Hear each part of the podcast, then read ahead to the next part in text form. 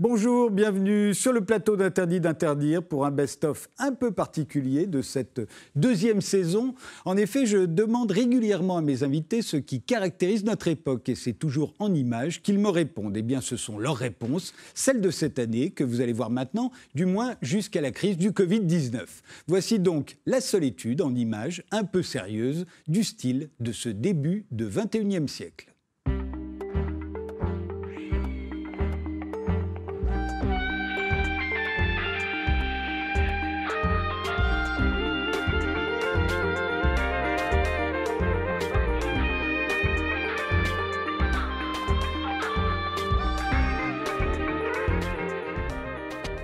Va commencer par la vôtre, Elio Zoulet. La voici, alors pourquoi lui? En fait, euh, c'est le genre de question quand même qui affole un peu l'intelligence. De trouver une image qui concentrerait toute une époque, n'est-ce pas? Oh, En tout cas, qui nous la... Ouais, qui nous la décrirait. La révélerait. Et en fait, euh, il m'est tombé l'autre jour une espèce d'éclaircie dans ma tête euh, à propos de la technologie. Et je me suis dit, mais la technologie, c'est l'homme désamorcé. Alors j'ai commencé à penser à la technologie, une photo de la technologie. Je me suis dit, non, ça marche pas, c'est trop cliché, etc. J'ai pensé à une photo très, très mauvais goût, parce que je veux dire, on vit dans une époque très, très mauvais goût. Et une société d'excitation, plus même que de consommation maintenant. Et puis non, et puis après je suis arrivé, je me suis dit non, il faut proposer pas d'image. Euh, les white paintings de Rauschenberg, un grand monochrome blanc. Et je me suis dit, non, c'est quand même un peu cuit de parler de Rauschenberg, tout ça et tout. J'ai pensé au monochrome. Bah oui, c'est pas aujourd'hui, c'est 1951. Et puis après, je me suis dit, bon, le monochrome, le, carré noir sur, sur fond blanc de Malevich qui craquelle comme la banquise. Et là, tac, je suis tombé vraiment sur ma passion bah, bah, bah, que je n'explique toujours pas et que j'ai depuis que, que, que, que j'ai 5 ans, 6 ans, enfin, de ma mémoire d'enfant, j'ai toujours rêvé de téléphoner au Groenland. Et quand je vois ce visage aussi accueillant, recouvert petit à petit de neige, comme autant de silence, et ça je trouve ça absolument magnifique, ben je me suis dit mais qu'est-ce que j'attends? Et je crois en plus que ça, pour être plus sérieux, si, le, sérieux est si sérieux que ça, euh, je, je, crois en plus que ça que les Inuits ont beaucoup de choses à nous dire euh, sur euh, la manière dont on devrait être capable d'écouter leur blancheur. Et, alors justement, je suis, moi j'en suis très heureux parce que généralement, parmi toutes les images qu'on me propose chaque jour dans cette émission, il y a plutôt de la neige qui fond. Pour une fois, il y a de la neige qui ne fond pas. Absolument. C'est plutôt une bonne nouvelle. C'est optimiste, oui. Marc Godin. Moi, j'ai choisi une image de, d'un film, une fiction. Alors c'est un, film de, de, Terrence Malick, ça va sortir début décembre. Euh, c'est d'après une histoire vraie, c'est inspiré d'un, d'un Autrichien qui a été objecteur de conscience et euh, un homme qui a dit non qui a dit non. Il a dit non à Hitler. Il a refusé de porter l'uniforme nazi. Et euh, il aurait pu s'en sortir. Il aurait pu devenir infirmier. On a essayé. Là, c'est Bruno Gantz avec lui euh, dans son dernier film. Bruno Gantz qui vient de nous quitter. Absolument, c'est son dernier film. Il aurait pu s'en sortir, retrouver sa femme, ses enfants, mais il a continué de dire non. Et euh, en 2019, je trouve que c'est un, un personnage euh, extraordinaire et puis d'une actualité euh, stupéfiante. Quoi. Ce qui se passe en France en ce moment avec les Gilets jaunes, euh, en Iran, à Hong Kong ou en Amérique du Sud, c'est des gens qui se lèvent et qui disent non. Et je trouve ça absolument extraordinaire. Et en plus, le film est vraiment un chef-d'œuvre. C'est peut-être le plus beau film de, de Terence Malick est probablement un des grands films de 2019. Alors ça, j'ignore ce que c'est. Alors c'est une photo que j'ai faite en bas de chez moi, dans la rue. Euh, le combo en question est un, artiste euh, graphique euh, de rue, enfin un street artiste. il a fait un mur, je crois, dans le 10e arrondissement, qui reprend un peu ce thème-là. Et j'ai choisi ça parce que le, le blasphème contre les icônes, c'était toujours de suggérer, dans le cas de Holmes et Watson, dans le cas de Haddock et Tintin, de suggérer une relation homosexuelle entre eux. Voilà. Et là, pour la première fois, je trouve que c'est une image qui est extrêmement suave et, tranquille, qui affirme quelque chose. Et je trouve qu'il n'y a rien de choquant entre ce garçon à houppette et ce vieux loup de mer qui s'embrassent. Et tout d'un coup, ça m'a fait comprendre qu'on était rentré dans une autre époque où finalement, malgré les grincements, les, les interdits, les, les, résistances, bah voilà, on allait s'habituer à voir des gens, euh, des hommes en train de s'embrasser euh, tendrement. il y a quelque chose de très doux là-dedans que j'aime beaucoup. Voilà, je connais pas ce type-là, à part ça. Léa Simone euh, Allegria, ça ressemble à un Caravage. C'est un Caravage. Euh, Allez savoir. c'est ça. c'est un tableau qui s'appelle Le reniement de Saint-Pierre, qui date de 1610 et qui est conservé au Met. Alors euh, oui, j'ai choisi une œuvre euh, qui a 400 ans pour, euh, pour parler de notre époque. Ben, je pense que c'est la force d'un chef-d'œuvre, c'est de, de glisser sur le temps et d'être toujours, toujours actuelle et toujours contemporaine. Alors dans cette œuvre, si on, si on oublie que ça s'appelle le reniement de Saint-Pierre et qu'on ne sait pas que c'est un récit biblique et qu'on voit juste trois personnages, on peut dire que qu'on est tout de suite euh, attrapé par, euh, par un sentiment de, menace qui pèse un peu sur, ces personnages. Donc il y, a un soldat, une femme et un vieillard.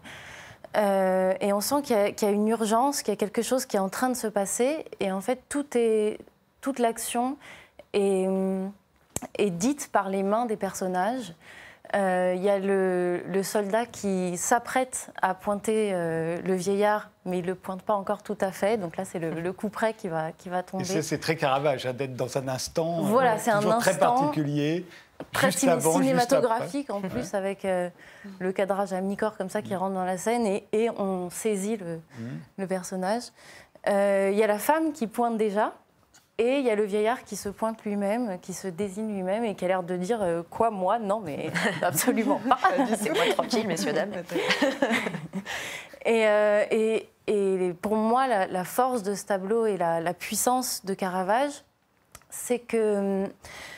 C'est qu'en fait, il nous met mal à l'aise, nous, en tant que spectateurs, il nous, il nous déstabilise parce qu'il nous invite à participer euh, à une dénonciation, à un jugement, alors que euh, alors qu'on voit on voit pas la scène du crime, on voit pas ce qui s'est passé, on n'en sait rien, il n'y a pas de décor, il n'y a rien pour euh, nous indiquer euh, exactement de quoi il est coupable. Et, donc il y a un peu ce côté de voyeurisme avec cette femme qui est, qui est jetée dans la lumière. Mmh. Et, et ce devoir de juger quelque chose dont, dont, on, dont on ne sait rien. Dont on ne sait rien. Et ça, c'est très notre époque. Voilà, et ça, ça, pour moi, ça représente un petit peu notre époque. c'est exactement ça. Alors, ça représente une statue d'un sculpteur congolais qui s'appelle Freddy Tsimba, qui a pour particularité de travailler dans toutes ses œuvres avec des objets qu'il récupère sur les champs de guerre de son pays. C'est des machettes, c'est là, en l'occurrence des douilles, c'est-à-dire des objets qui ont tué et dont il fait une les douilles des balles. Hein, les... douilles des balles. Et qui, c'est monumental parce que ça fait plus de 4 mètres la statue. Elle est dans le, palais de Chaillot? Elle est en bas des grands escaliers de Chaillot et ça représente une femme sans tête. Ça veut dire que ce n'est pas un personnage particulier, mais la femme en général ou l'humanité en général. Elle attend un bébé, on ne le voit pas tout à fait là sur euh, cette prise de vue, et tient dans la main un livre qui, lui, est fait de clés qu'il a également récupéré sur les fameux champs de guerre qu'il parcourt euh, à l'intérieur du pays.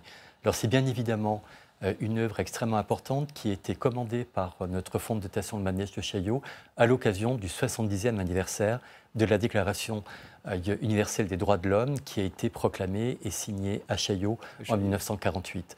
Donc ça relie cette statuaire qui est la première entrée d'une œuvre contemporaine euh, depuis 1937, depuis l'édification du palais tel qu'on le connaît aujourd'hui, et qui euh, est totalement reliée aux ambitions de l'époque qui affirmait justement une vision humaniste, euh, qui voulait lutter contre cette tragédie qui allait se produire.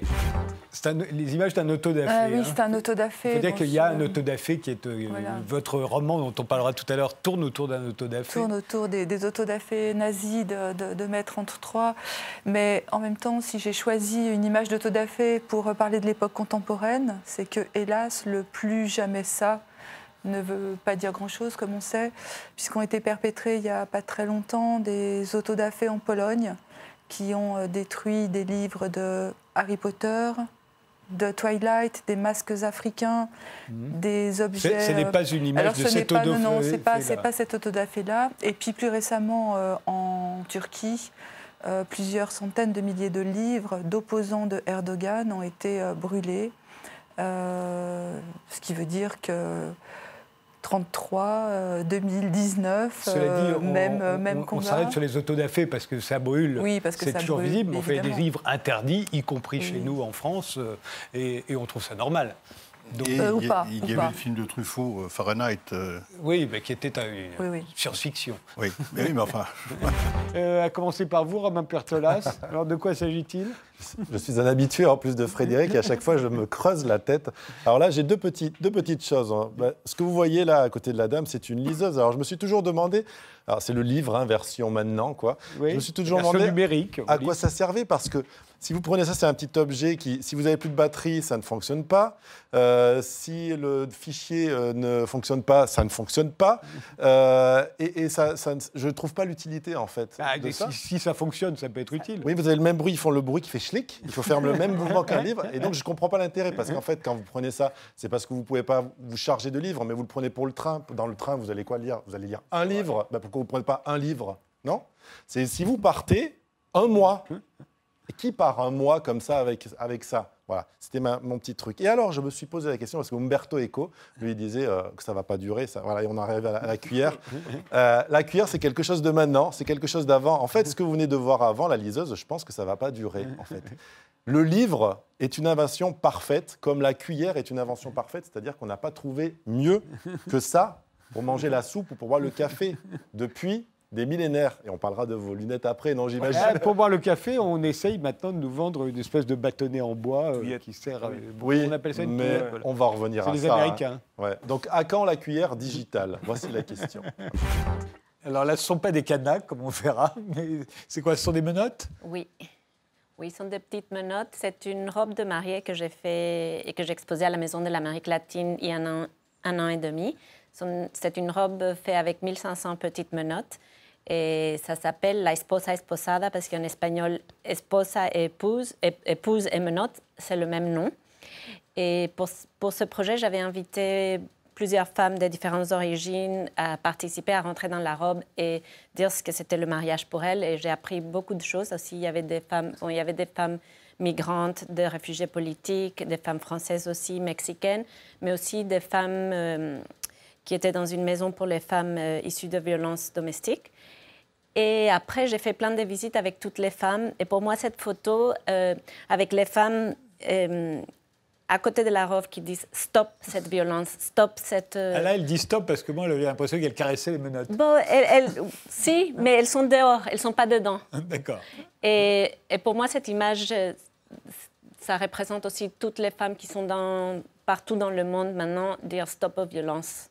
Et les, euh, on dit menotte et femme mariée, ça se dit la même chose Épouse et menotte est le même nom en espagnol, esposa. Esposa. Oui, c'est quand même drôle. Enfin drôle. Oui, ça, ça met des C'est le fameux croche-patte, là, donc c'est pas très original. Euh, alors, violence policière tout à fait dérisoire par rapport au florilège que nous offre la police depuis 2, 3, 4 ans. C'est d'ailleurs assez intéressant que quand il était interviewé euh, sur chaîne du service public récemment, Édouard Philippe, c'est cette image de violence policière qu'on lui a montrée et pas les autres. Oui, mais parce que je pense qu'elle, paradoxalement, alors qu'elle est vraiment dérisoire, encore une fois, par rapport au reste, elle, dit beaucoup de choses du, reste. Et notamment, elle dit euh, la charge affective qu'il y a dans la violence policière. C'est-à-dire que la police a le monopole de la violence légitime, comme on dit. Et qu'est-ce que ça veut dire, le, le, monopole de la violence légitime, quand la loi est elle-même pas légitime? Bon, euh, ça, c'est déjà, on pourrait interroger cette expression. Mais la police est fondamentalement violente légitimement ou pas. Bon. Là, il y a un élément de gratuité. C'est-à-dire qu'à propos de toute violence policière, un flic ou, un ministère de l'Intérieur pourra toujours dire qu'il y a une utilité à la violence policière, disperser des manifestants, hmm. parfois les taper un peu brutalement pour les dissuader. Hein. il y a le, côté dissuasif de la force. Bon, ça peut toujours se ramener à une utilité. Euh, ça, pas du tout. Hmm. C'est le geste de trop, c'est le geste surnuméraire, c'est le, le, zèle policier, un peu ludique d'ailleurs, le croche-patte, ces cours de récré un peu. Bon. Et là, on voit quand même que les policiers, pour être les dépositaires de l'ordre neutre républicain, bah, pour autant n'en sont pas des gens neutres. C'est-à-dire que quand même, ce qu'on ne dit pas assez par-delà les effets de structure de la police, c'est que les policiers sont des individus et qui sont constitués idéologiquement. Or, on sait très bien que notre police française, notamment, je ne sais pas si c'est le cas exactement dans d'autres polices, ça serait intéressant de l'étudier, mais je veux dire, on sait que euh, un nombre significatif de flics ont, voté extrême droite hein, aux dernières élections, ont voté Rassemblement national. On en est sûr, vraiment? Ah, il y a beaucoup de sondages qui vont dans ce d'études, hein, d'études, non pas de sondages, qui vont dans ce sens-là. Bon, de toute façon, je pense qu'il y a une constitution majoritairement droitière des flics français. Je, le dis sans, sans, même les incriminer, c'est un, état de fait. Alors c'est quand même intéressant de voir que bon, bah, ceux qui sont les, gardiens de l'ordre républicain ne sont pas neutres comme la République devrait l'être. Ils sont tout à fait orientés idéologiquement, donc ils aiment bien casser du gauchiste. Il y, a un plaisir de casser du gauchisme. En, 1968, hein, la, plupart des rangs des CRS étaient, étaient occupés par d'anciens paysans qui, victimes de l'exode rural et qui qu'on accusait de prendre du plaisir à taper sur les enfants de bourgeois de la ville. Ce qui est tout à fait possible, ce que disait Pasolini, entre les CRS et les étudiants, je suis du côté des CRS. Enfin, on peut aller dans ce genre de mmh. paradoxe intéressant, mais là, en l'occurrence, je pense que quand même, c'est pas rien d'avoir. Moi, je me... du coup, je m'interroge et je pense qu'une question qu'on peut euh, s'adresser des gens de gauche radicale, par exemple, qu'est-ce que ça voudrait dire une police de gauche? Qu'est-ce que ça hmm. Sachant que dans tout corps collectif, il y a toujours la nécessité qu'il y ait un ordre comme quelque chose comme de la police pour assurer euh, la sécurité des uns et des autres. Hmm. Euh, qu'est-ce que ça pourrait vouloir dire une police de gauche? Je trouve que c'est un, sujet de dissertation hyper intéressant. En tout cas, on l'a pas vu sous la gauche, c'est ça aussi, parce que non, surtout pas. Sous la gauche, on a vu autant de crimes policiers euh, que maintenant. je trouve ce qui a changé, c'est quand tu dis gauchiste, enfin, qui tape un peu sur du gauchiste. Croche-patte là, il est vraiment sale parce que si on voit après, il y a un poteau. Je revoyais ce matin, si elle se prend le poteau, c'est méchant. Mais c'est surtout que moi, je pense que ça va beaucoup plus loin que, l'affrontement euh, cassé du gauchisme. C'est que là, avec le mouvement des Gilets jaunes et tout, ça a été vraiment pensé, pour moi, pensé politiquement pour, euh, pour casser le mouvement, pour, pour dissuader, pour faire que des gens, moi, comme ma mère, font un début de manif maintenant, après ils s'en vont, pour faire qu'il y ait plus de. Enfin, que, que ça enlève du monde, quoi plus fragile. voilà, et, fondamentalement, ça, ça, a quand même marché. Mm. Il y, a, il y, a, plein de gens, au bout d'un moment, qui se sont dit bon, je vais pas aller me prendre une grenade, euh, je vais pas aller me faire mutiler, euh, voilà. Et je pense que ça va plus loin que juste euh, l'opposition traditionnelle. Mm. voilà, flic contre. Oui, mais ce que, ce que je voulais dire, c'est que je pense que ce flic fait du zèle par rapport à ah, ça, à, lui, par rapport à cette fait de mm. structure. Moi, il y a un truc qui m'a frappé, 20 secondes. C'était mm. dans le premier entretien avec Don Benalla au moment de l'affaire. Je passe sur Benalla, gros dossier, machin. Il y a un truc qui est passé complètement inaperçu, c'est qu'il y avait deux lignes à un moment où il caractérisait les manifestants euh, dont il avait frappé un ou deux. Euh, bon il disait que c'était des dégénérés, ou une phrase comme ça, c'est des, dégénérés gauchistes qui n'ont rien dans le cerveau. Ce jour-là, Benalla avait quand même activé en lui une espèce d'affect, de haine par rapport à tout ce qui manifeste. Par-delà ce qui est Benalla lui-même et ce qu'il incarne par rapport au pouvoir. Donc je pense qu'il y a quand même cette constitution affective individuelle euh, des gens qui sont en charge de l'ordre qu'il ne faut pas négliger. Oui. Est-ce que euh, j'ai peur de faire ralentir l'émission, mais je voudrais rebondir sur ce que. Faisons, un débat sur la police, voilà. Changement de programme, débat sur la police avec trois contestataires. On l'aura voulu, on l'aura voulu. non, mais en plus, c'est plus une question qu'autre chose, mais la police n'est-ce pas justement une création relativement récente liée à la modernité Et donc, du coup, euh, une police de gauche, je ne sais pas si on peut même penser qu'elle pouvait avoir, qu'elle a pu euh, exister en tant que telle. Euh, ce que ça, à quoi ça renvoie, j'imagine, ce serait plutôt ces cas-là. Qu'est-ce que serait une chevalerie de gauche? Même si dans le chevalier, il y a peut-être une idée très très old school mais pas forcément aussi négative que l'idée de police qui n'est euh, franchement associée qu'à des actions euh, euh, que, que, que, toute âme honnête ne peut que réprouver. Et pour répondre à la question qu'est-ce que ce serait une police de gauche, il y a un livre de Sébastien Rocher que j'ai souvent invité dans cette émission et d'autres avant, et d'ailleurs qu'on entend de plus en plus sur les autres chaînes, parce que depuis qu'on dénonce les violences policières, c'est un livre qui s'appelle euh, De la police en démocratie, et c'est un peu une réponse, et il dit effectivement que beaucoup de polices dans d'autres pays d'Europe euh, se sont réformées, et, pas tellement en France, et il explique pourquoi. Euh, c'est Angela Merkel? Oui, devant, devant, devant l'entrée d'Auschwitz. D'Auschwitz-Birkenau. Euh, parce que quand vous nous avez envoyé le mail euh, vendredi, j'étais très euh, chatouillée par cette expression 21e siècle. Et je me disais, mais moi, je, ne sais pas de quel siècle je suis, mais je suis aussi du, du 20e. Et, et qu'est-ce qui est important pour moi? Je, Vraiment, j'étais complètement perdue et j'ai entendu aux infos le fait que Angela Merkel y était. Et, pour la première fois pour la première fois, elle. Et j'ai entendu le journaliste de France Info qui disait une phrase du genre euh, comme s'il était étonné qu'elle soit émue. Euh, elle était émue, c'était extraordinaire. Et je me suis dit, mais oui, pour moi, il y a une seule chose qui compte dans ma vie, dans ma présence sur la Terre, un événement, c'est cet événement-là. Ne pas l'oublier, peut-être parce que je suis née euh, moins de 20 ans après la fin de la guerre, donc je suis très très proche de ça mais je voudrais le transmettre à mes enfants. C'est la première, euh, la première parole euh, presque politique que j'ai dit à mes enfants quand ils ont appris à parler, que c'est que ça avait existé et qu'il ne faut pas l'oublier, et que on a l'impression que évidemment ça, enfin pas évidemment ça s'oublie, on a évidemment l'impression qu'il y a des gens qui l'oublient puisqu'il y a encore des tags euh, de croix gammées sur des tombes juives. C'est ça m'est totalement insupportable et je voudrais que la Terre entière ait cette même conscience. On ne on peut pas avoir oublié ce qui s'est passé, on ne doit jamais l'oublier.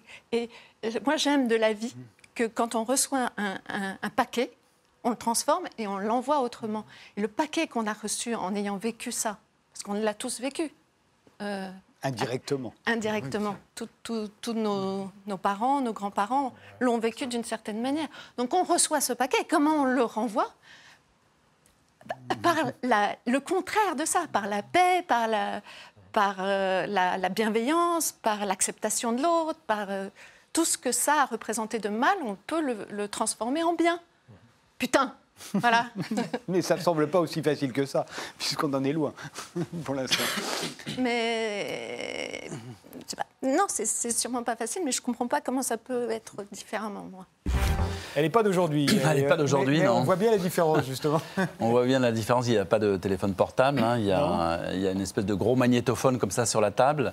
C'est des flics. Quatre hein. flics autour, cinq flics, dont euh, à droite euh, Charles Pellegrini, jeune celui qui a la petite, euh, petite, euh, petite fille à l'oreillette. Et en réalité, ils sont, euh, ils sont en train d'écouter en direct des voyous. Pour essayer de voir à quel moment, parce qu'à l'époque, c'est la grande époque des flagrants délits, donc les voyous à l'époque, on, on, les laissait, je le rappelle, c'est quand même particulier, on les laissait faire leur hold-up, on les laissait commencer au moins. Et, on les chopait à la sortie. À la sortie, carrément. Parce que l'idée, c'était de les amener chez le juge avec euh, leur butin à la main. Bah, voilà, ils ont fait, ça s'appelait le flagrant délit. Et les, policiers en police judiciaire ne vivaient que pour le flagrant délit. C'était leur grand rêve, on va dire.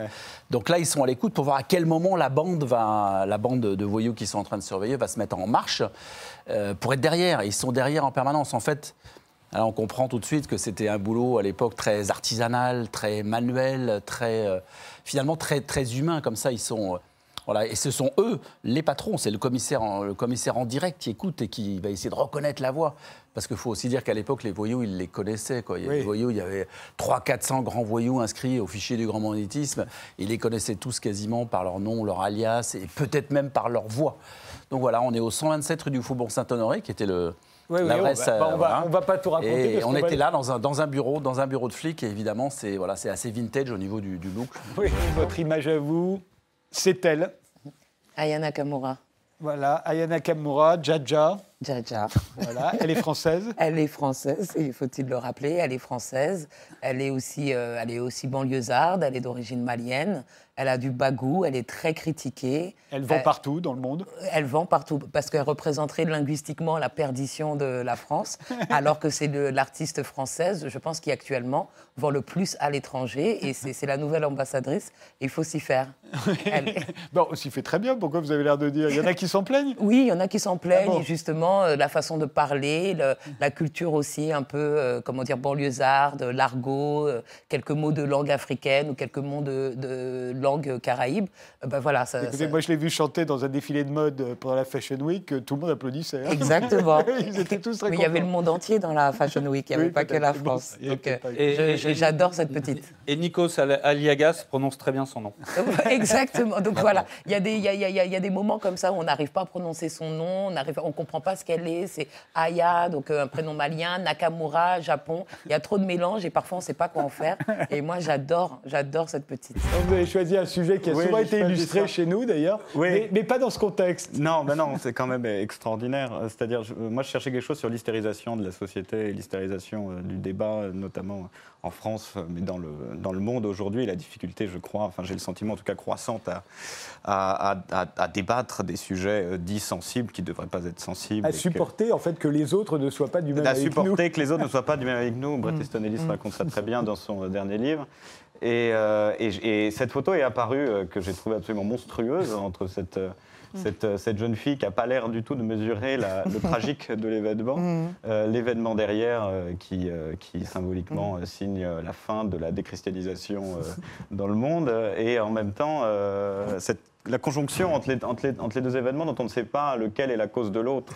Et, et, si finalement la sordine n'est pas euh, une punition euh, divine euh, d'un dieu qui en aurait eu marre qu'on traite sa maison en supermarché, quoi, si vous voulez. En même temps, moi je trouve cette photo extraordinaire parce que l'attitude de cette jeune fille, je, je trouve fascinante. Ouais, ouais, ah, elle, est totalement détachée de ce qui se passe derrière elle. Elle est, en train de faire un clin d'œil. On a l'impression qu'elle fait, fait presque qu'elle envoie un baiser. Il faudrait l'inviter. oui, j'aimerais beaucoup l'inviter et pour l'interviewer pour savoir à quoi elle pensait exactement en faisant ce selfie, euh, que, qui je trouve serait, est assez mémorable, je, pense effectivement.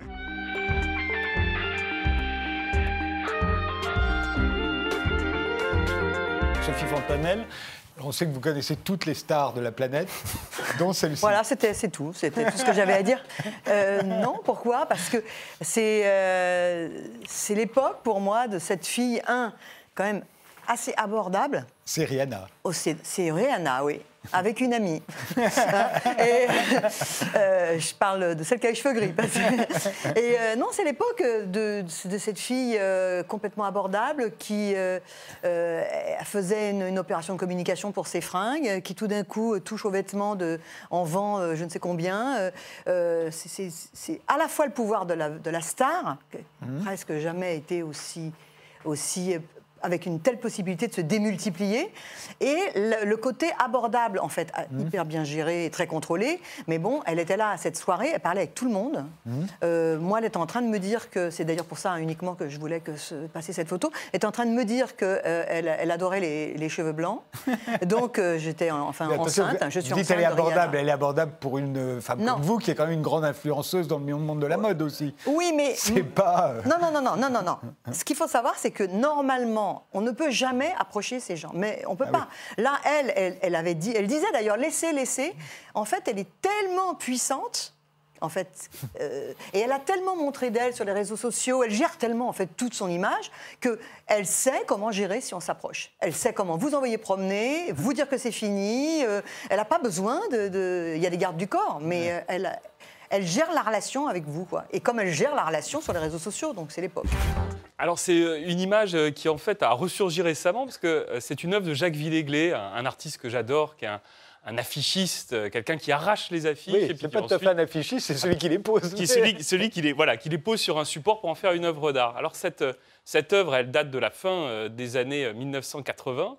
Euh, mais euh, eh bien, Jacques Villéglet l'a proposé, l'a montré très récemment, et ça montre du coup toute l'obsolescence de la publicité, puisqu'on est face à 3615 code Nikita. et il faut le rappeler pour ceux qui, n'étaient pas nés, c'était le début du Minitel. Enfin, c'est même la fin, c'était déjà la fin du Minitel.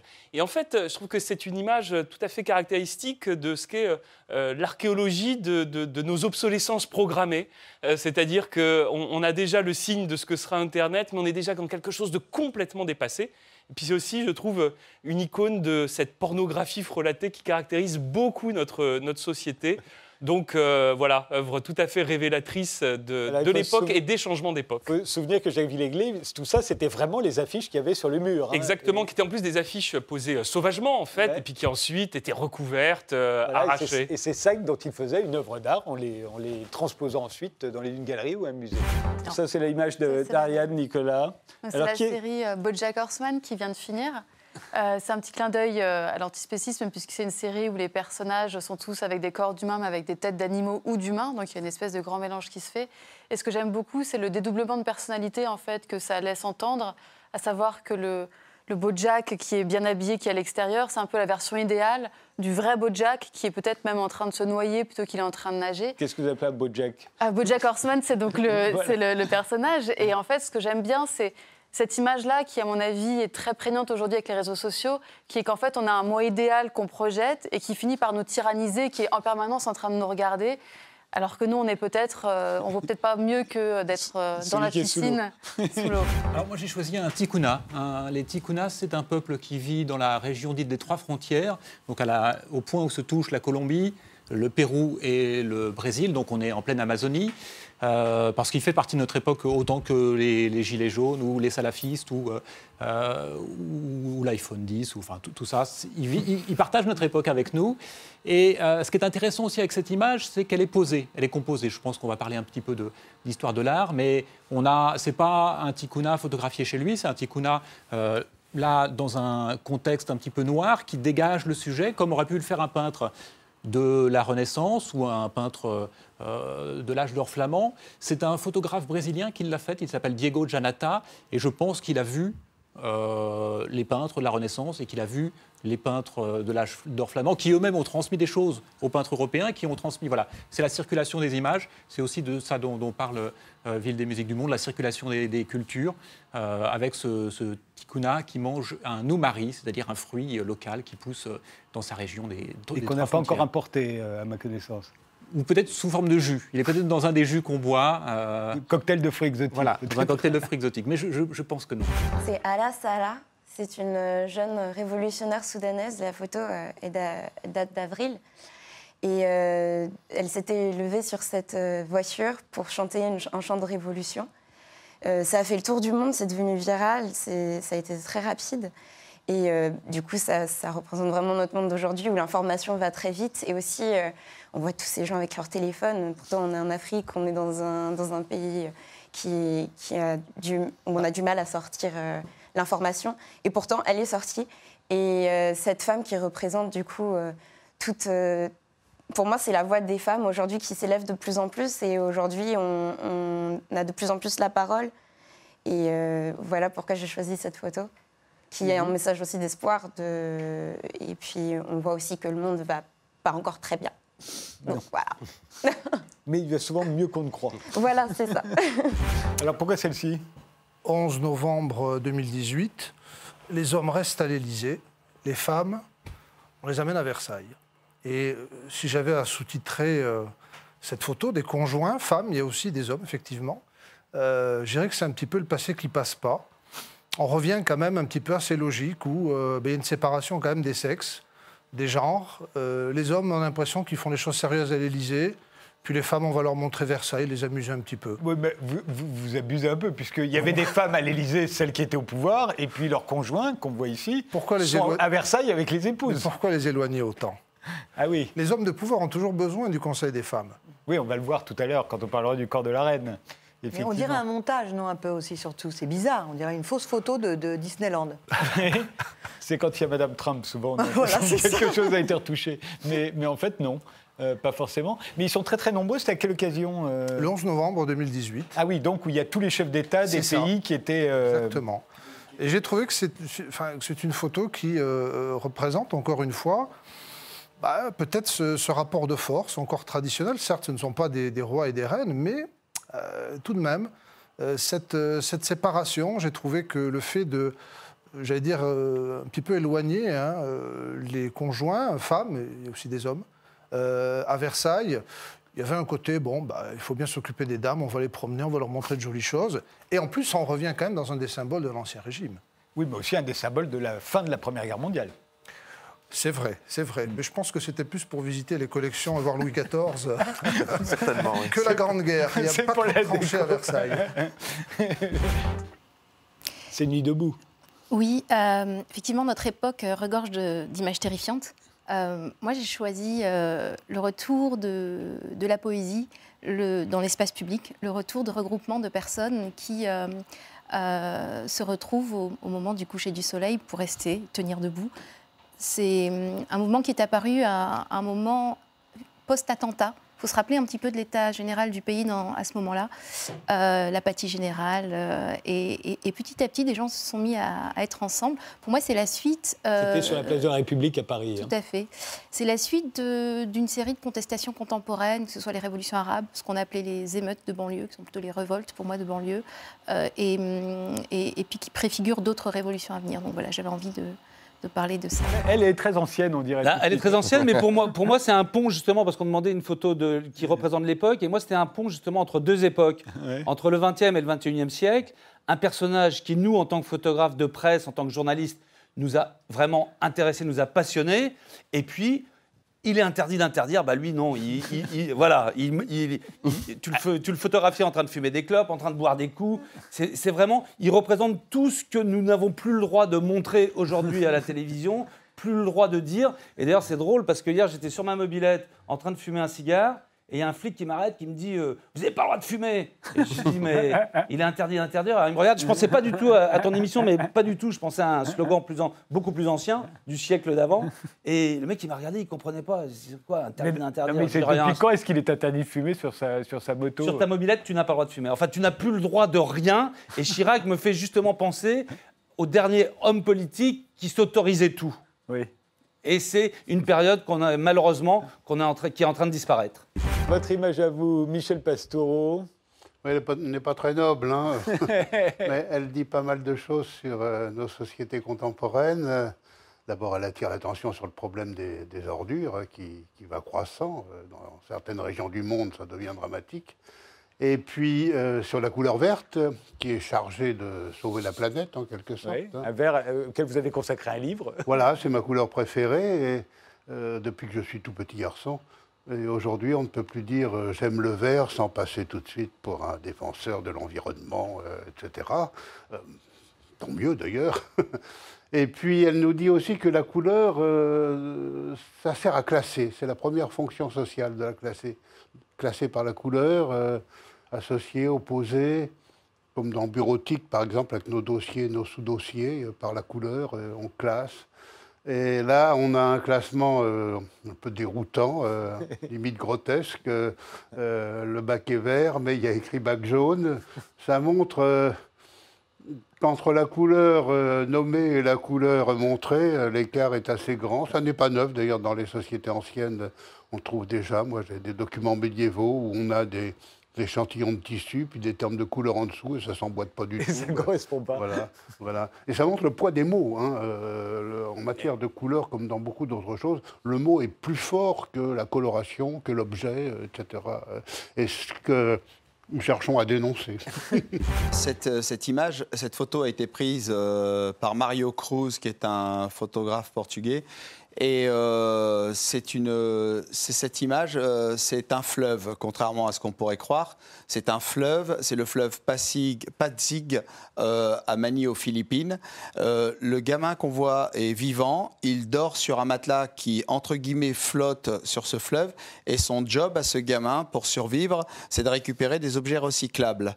Et il faut savoir que le fleuve Pasig est tellement pollué qu'il a été déclaré biologiquement mort dans les années 90 et il y a des endroits où il y a tellement d'ordures autour et ce gamin, euh, que ce gamin peut se déplacer, parce que là l'image euh, c'est une photo, que le gamin peut, peut marcher. Sur les eaux? sur, sur, sur, les, sur les ordures et que sans avoir les pieds mouillés, tellement le fleuve est pollué. Et je trouve que ça en dit long sur, euh, sur l'époque d'aujourd'hui où on parle énormément d'écologie. Et là, c'est une image sordide et ironique parce que son job pour pouvoir survivre, c'est de récupérer des objets recyclables. Intéressant. Votre réponse, euh, Irène Jacob, euh, la voici. Qu'est-ce que c'est? Bah, moi, ça m'a beaucoup ému de voir cette photo. Évidemment, c'est euh, c'est une galaxie. Enfin, ce sont deux galaxies qui se rencontrent, mais bon, on pense tout de suite à un embryon, à un fœtus, et on se dit, voilà, bon, c'est de notre époque de pouvoir aller si loin dans l'univers, envoyer des sondes, photographier l'infiniment loin. Et en même temps, ça vient nous parler de nous ça vient nous dire aussi, euh, euh, on est fait de particules, on est fait de ce, monde-là. Euh. On voit la fille du professeur de physique, du physicien, hein, on va en parler tout à l'heure. oui, voilà, exactement. Mais bon, en ce moment, je, joue une pièce de Didier Ribon, justement, où il y a une chanson qui s'appelle Whitey on the Moon.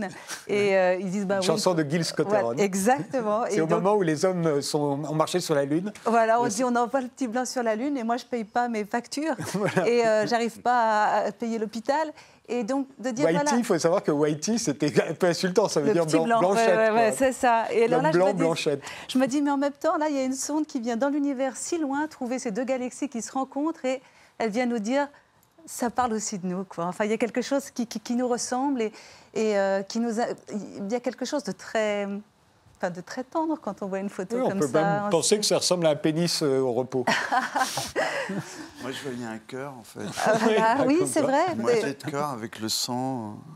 On cherche souvent notre relation avec ce grand monde. Et voilà, là, il y en a une qui nous est proposée. Euh, et hum, c'est vrai que souvent, les astronautes qui quittent euh, la Terre et qui la voient de loin disent qu'ils ressentent beaucoup d'amour ou de paix. Pour cette petite chose. Voilà, de quelque chose. Et, Et je crois que ce sont des messages aussi qui, font, enfin, qui, nous, qui nous touchent aussi quand on voit des photos comme ça. Rappeler la beauté de la vie, enfin la beauté de ce que nous, de, du mystère de ce que nous sommes. Euh, voilà. De quoi s'agit-il? Alors, il s'agit de la première image d'un trou noir que euh, une équipe de la NASA a, obtenu euh, cet été, je crois. Et je l'ai choisie parce que je trouve qu'elle est assez représentative des 20 ou 30 dernières années de nos sociétés. Qu'est-ce que c'est qu'un trou noir? C'est une singularité dans laquelle l'information est accélérée à l'infini et normalement rien ne peut en sortir. Et j'ai trouvé que, justement, sur les 20 ou 30 dernières années où on entend tout le temps parler d'accélération, de l'information, des innovations de rupture, de toutes ces choses-là, le fait qu'on ait enfin une image, alors évidemment, on ne voit pas ce qu'il y a dans le trou noir, on voit ce qu'il y a autour, euh, mais le fait qu'on ait une image, c'est peut-être le signe que dans nos sociétés, ça y est, on est sorti de cette espèce d'histoire absurde de l'accélération et qu'on va prendre un peu le temps de voir ce qui se passe pour comprendre euh, comment nos sociétés vont évoluer. Jacques-Olivier Boudon donc c'est à la fois une image euh, très contemporaine. On a malheureusement l'habitude de voir ces images euh, d'embarcations, notamment en Méditerranée, qui, euh, qui font naufrage avec à leur bord des réfugiés, qu'ils viennent du Moyen-Orient ou qu'ils viennent d'Afrique. Euh, c'est un drame, c'est aussi euh, de la part de ceux qui se risquent dans cette aventure, parce que c'est une aventure que de franchir la mer, c'est aussi euh, une bouffée d'espoir. S'ils franchissent la mer, s'ils cherchent à, gagner nos pays beaucoup plus riches que les leurs, c'est parce qu'ils ont l'espoir d'un monde meilleur, d'un autre monde, ce qui nous oblige aussi à prendre en conscience de cette, difficulté.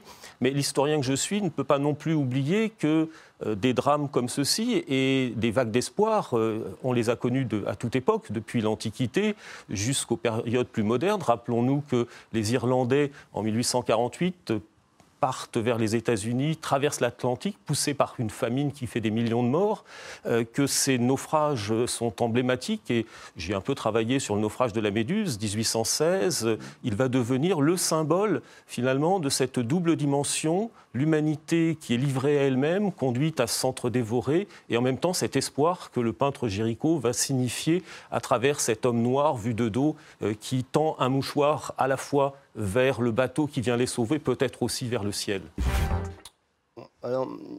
au mois de novembre dernier, j'ai emmené ma fille euh, en Islande d'abord pour lui montrer les dernières baleines et puis monter le mont Esja qui avait toujours été recouvert de neige jusqu'à 3 ans, depuis plusieurs millénaires. Et je voulais l'emmener en Norvège ou alors au Canada, mais j'essaie de ne plus prendre l'avion. Mmh.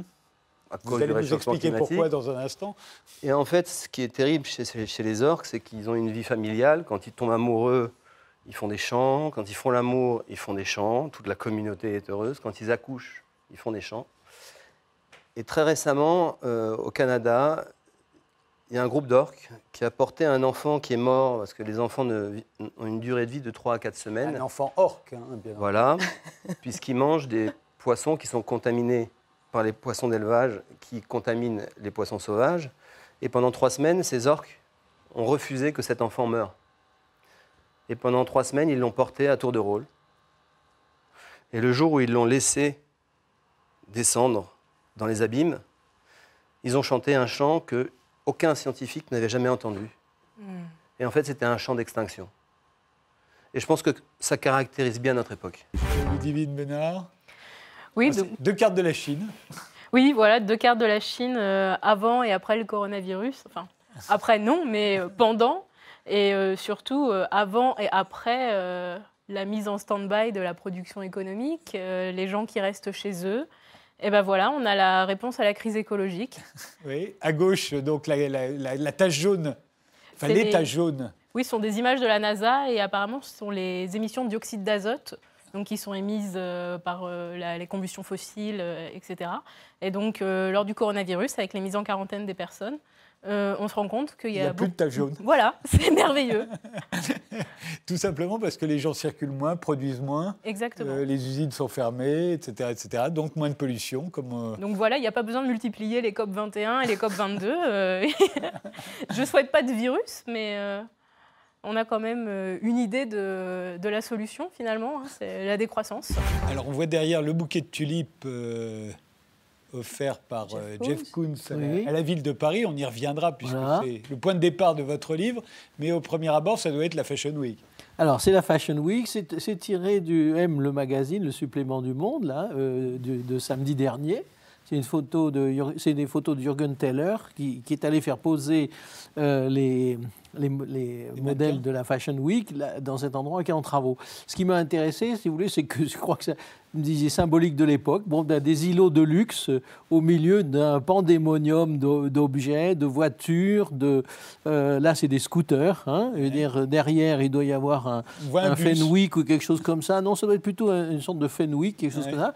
Euh, L'arbre est protégé, bien sûr, parce qu'il faut jamais toucher à la nature. hein, il faut absolument la protéger. C'est bizarrement protégé d'ailleurs par et un bi- mobilier urbain, pas par, sûr de par un mobilier urbain affreux. C'était pas pour parler du sujet de mon livre, mais je trouve que c'est- très parlant sur euh, la ville actuelle, finalement, la ville actuelle où il n'y a plus d'urbanisme, où tout part dans tous les sens. euh, où c'est un dépotoir d'objets, hein, d'objets d'utilité, hein, parce que les scooters, ça sert à quelque chose, euh, les sculptures, ça sert à quelque chose, les lampadaires, ça sert à quelque chose, un dépotoir d'objets, et puis au milieu, eh bien, euh, du, du luxe, du rêve, de la beauté. Il y a une Euh, deuxième photo. hein. Voilà, et j'ai mis une deuxième photo. C'est le même reportage, hein, toute la série comme ça. Alors là, c'est encore mieux. hein. Il y a le skateboard, hein, il y a la voiture, il y a le modèle, il y a toujours ce pauvre arbre qui est, qui est protégé. Et puis, il y a les, les culipes, là, ce que j'appelle les culipes de Kunz, puisque c'est plus des trous du cul que des, que des tulipes. C'est des, c'est des- des- des masturbateurs euh, pour Sexy Shop. Voilà. Je trouve que c'est très typique de la, de la ville actuelle, de beaucoup de villes, hein, je veux dire, et pas seulement de Paris, mais Paris spécialement en ce moment. Mais je veux dire, c'est très typique. Voilà. On en et, parlera tout à et l'heure. on est en train de remettre le, le monument au milieu de, de la pelouse qu'on a dévastée pour le mettre. Et ça. Et je pense qu'on mettra peut-être du barbelé autour pour que les gens aillent pas le taguer. C'est celle-ci, on en a beaucoup parlé. On en a vous allez- beaucoup parlé, Vous allez en nous effet. rappeler de quoi il s'agit En fait, c'est Maurizio Cattelan, donc qui est un artiste contemporain. Qui a beaucoup Euh, d'humour, on peut le dire. Mais qui en a vraiment. C'est-à-dire Oui. qu'il dit, non mais lui, non, Il y mais a c'est important parce que les gens croient toujours que ça, il faut le prendre au premier degré. Non, Maurizio Catalan, c'est jamais au premier degré. C'est lui qui avait fait une très belle image. On voyait Jean-Paul II euh, qui avait été anéanti par un météorite. C'était aussi pour rire. Alors, il y, a un autre, euh, il y a un autre artiste qui a beaucoup goûté son, son, son œuvre, puisqu'il a mangé la banane après Alors voilà, ça, ça a été exposé. euh, dans une foire d'art contemporain. On peut le Ça a rappeler. été vendu assez cher. Enfin, quelque- 120 000 euros. Voilà. 120 000 euros. Et puis, il y a un autre artiste qui est venu et qui a mangé la et banane. qui a mangé la banane. Et je trouvais ça à la fois un peu presque kafkaïen, il y a un petit côté un peu absurde sur la futilité de certaines choses, peut-être aussi sur cette société du paraître finalement, euh, puisque là on est dans de la communication, est-ce qu'on est vraiment dans l'art? La, question de l'art contemporain, est-ce que parfois c'est pas une imposture? C'est une vraie question. Mais je pense que c'est la question que pose Maurizio Catalan, comme Marcel Duchamp posait la même question quand il exposait un ready-made. Très Après, juste. est-ce qu'il faut le prendre au sérieux ou pas? Ça, c'est le problème des À autres. 120 000 euros, c'est un choix. Oui, mais c'est le problème de celui qui paye 120 000 euros. C'est clair également, je suis bien d'accord avec vous. Et je trouvais ça effectivement trois- très troisième degré. Voilà. Alors moi j'ai choisi cette image, c'est une photo que j'ai prise dans une boutique de ballet au Japon. Ce n'est donc pas une œuvre de Marcel Duchamp.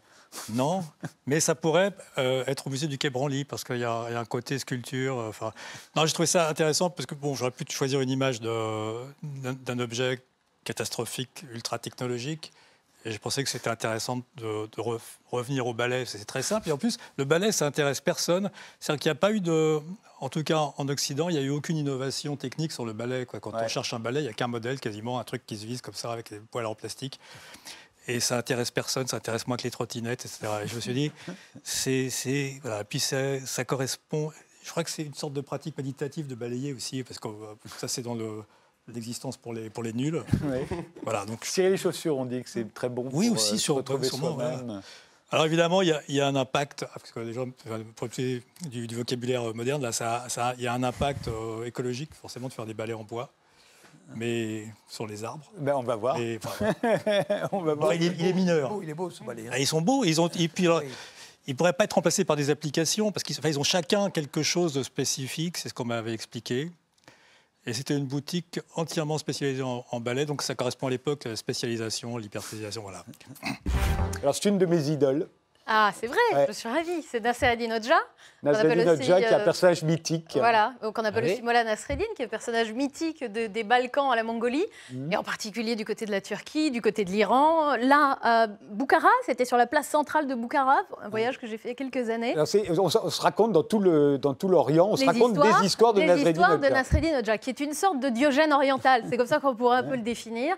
Euh, pourquoi j'ai eu envie de cette image? Parce qu'elle dit quelque chose qui, je crois, manque beaucoup à l'époque et lui ferait beaucoup de bien, c'est-à-dire l'irrévérence, Euh, une forme de rapport à la légèreté, à la- à la- l'absurdité aussi. C'est quelqu'un qui est capable de se moquer des puissants, de Timur Lang, un peu comme Diogène se moquait euh, d'Alexandre le Grand. Quelqu'un qui est capable de dire son fait, du coup, euh, aux puissants, mais en même temps d'avoir une imagination forcenée, euh, d'apporter un grain de folie qui, en fait, s'avère être très souvent une source de, de sagesse. Et c'est pour ça que j'ai eu envie de Et chez image. nous, euh, pour en savoir plus sur Nasreddin Hodja, il y a un livre qui s'appelle Sublime Parole et Absolument. idiotie de, Nasreddin René Hodja. de Phébus. C'est du 13e, 14e siècle. Voilà. Et les histoires sont revenues jusqu'à nous. Elles sont formidables. Ouh, c'est une image euh, dire, un peu plus légère. Euh, BG qui vient de sortir un nouvel album il y a quelques semaines. C'est un chanteur que j'aime beaucoup depuis toujours, depuis ses débuts, que je suis comme beaucoup de gens. Et je l'ai vu à la Cigale là, il y a 15 jours. C'était un concert incroyable. Et non, j'ai- j'aime beaucoup ce chanteur, mais ce que je trouve. euh, je me rends compte que notre époque un peu sinistre, dont on va parler, j'imagine, en partie aujourd'hui, euh, on a rarement l'occasion de rire. Moi, je ris assez peu, je m'en rends compte dans ma vie quotidienne, je le, je le confesse. Et je crois que ce, ce personnage-là, ce- cet, artiste-là, me fait rire à chaque fois que je l'écoute, je l'entends. Pour moi, il a une. une Il est en train de commencer une carrière de comédien, d'ailleurs. On oui, le voit de plus en bien mais il va faire des films encore cette année beaucoup. Et euh, mais dès que je l'ent- je l'entends dans une interview, à chaque fois il est surprenant, il est jamais là où on l'attend. Il a une sorte de poésie, de fantaisie que je trouve extraordinaire. Et aujourd'hui, euh, bah, on a un peu besoin de ça. Et lui, je le trouve, j'aime j'aime beaucoup. Et par ailleurs, je trouve son Dan Lix très très beau. Alors c'est une image prise de l'intérieur d'un violoncelle. Donc vraiment Vous êtes entrailles. violoncelliste. Je suis violoncelliste. C'est voilà, c'est pas un hasard. Et hum, bah, cette image, euh, déjà pour moi, elle est intemporelle parce que c'est un violoncelle. Ce violoncelle que vous voyez, il aurait pu être né hier. Il aurait aussi pu être construit à 400 ans sur euh, une architecture absolument géniale qui était déjà là il y a 400 ans avec des luthiers euh, qui avaient énormément réfléchi. Donc une architecture très complexe. Et on n'est jamais arrivé à faire mieux. Exactement. En tout cas, on n'a pas trouvé mieux. Et c'est donc, elle a traversé cet instrument, comme le violon. Comme le violon, on ne Ils peut- ont on traversé les mieux. époques, les révolutions technologiques, les guerres, les exodes, les modes, les snobismes, tout ça. Eux, ils sont restés. Et ils nous ont survécu et ils nous survivront euh, encore longtemps, je crois. Donc je trouve ça très réjouissant d'être en contact avec cet instrument tous les jours, qui en plus est un instrument très fusionnel, qu'on enserre entre ses jambes, qu'on tient contre son cœur. Et j'aime aussi à croire que dans cette sorte de grenier, parce que ce que j'aime dans cette photo, c'est qu'elle nous montre pas seulement un bel outil, ni une œuvre d'art, elle nous montre un lieu. C'est là où ça se passe. Et c'est là où ça se passe depuis des siècles. Et je pense aussi à, voilà, il y a Bach, il y a Mozart, il y a Schubert qui sont là-dedans. Et certainement les battements de cœur de tous les instrumentistes qui, ont, qui vont passer à jouer cet instrument et qui continueront à passer. Donc je me demande un petit peu où va tout ça. Et il y a quelque chose d'assez mystique, je dois dire. Outre le fait aussi que c'est un outil, bien sûr, c'est un outil de travail. Et c'est ce qui fait que quand vous prenez l'avion, vous payez euh, double place. Pas une double place, mais on peut avoir aussi euh, un deuxième plat végétarien pour le violoncelle et un, un deuxième bouteille de vin. Mais s'il y a Schubert, Brahms, c'est tout le monde dans la boîte. exactement, c'est quand même tous ces génies, ils ont besoin de manger aussi, ils sont comme nous. Oui. Oui. Je croyais que j'avais envoyé une, une photo de Trump et Kim Jong-un en train de se faire faire leur shampoing côte à côte. C'est vrai.